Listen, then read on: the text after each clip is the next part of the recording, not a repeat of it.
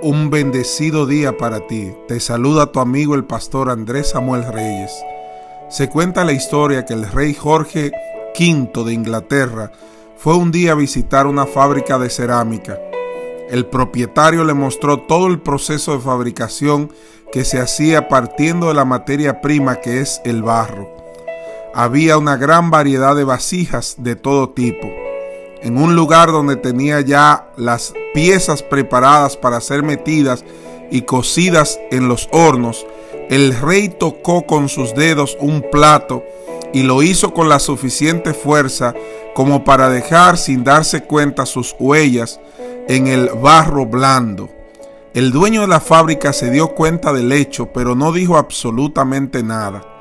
Nada más al marcharse el rey, aquel hombre fue corriendo a la pieza de barro donde estaban las huellas de los dedos del rey y cosió esa vasija con un interés especial. Una vez terminada la pieza, la exhibió informando que aquel plato tenía un valor excepcional porque tenía las huellas del rey. Por cierto, que lo vendió en un buen precio.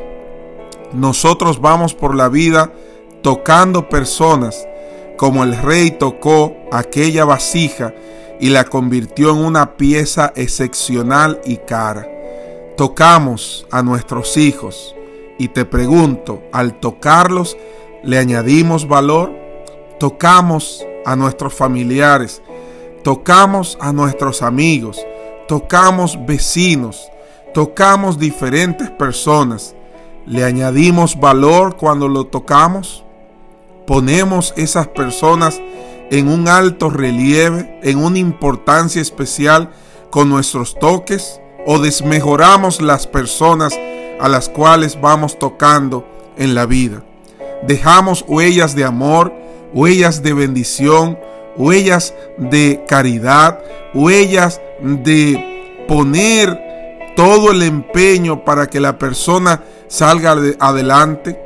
¿Nuestras huellas son bendición o nuestras huellas son maldición? También vamos tocando en nuestras vidas a personas que ni siquiera nos damos cuenta que estamos tocando, pero nos están viendo, nos están siguiendo y nosotros somos su ejemplo. Que Dios nos ayude a que en cada encuentro, a que cada toque sea un toque de bendición, un toque de gracia, un toque de superación, un toque de ayuda, un toque de sustento, un toque de bondad. Que cuando las personas hablen en algún momento de nosotros, puedan decir que nosotros tomamos el tiempo para bendecirlos, para ayudarlos, para ser mejores. Jesús tocó muchas vidas en su ministerio. Y por cada lugar donde pasó, ese toque especial transformó las vidas de las personas que estaban allí. Que nuestro toque, nuestras huellas en cada una de las personas que nos rodean pueda ser un toque de bendición, huellas de salvación. Que Dios te bendiga y te guarde.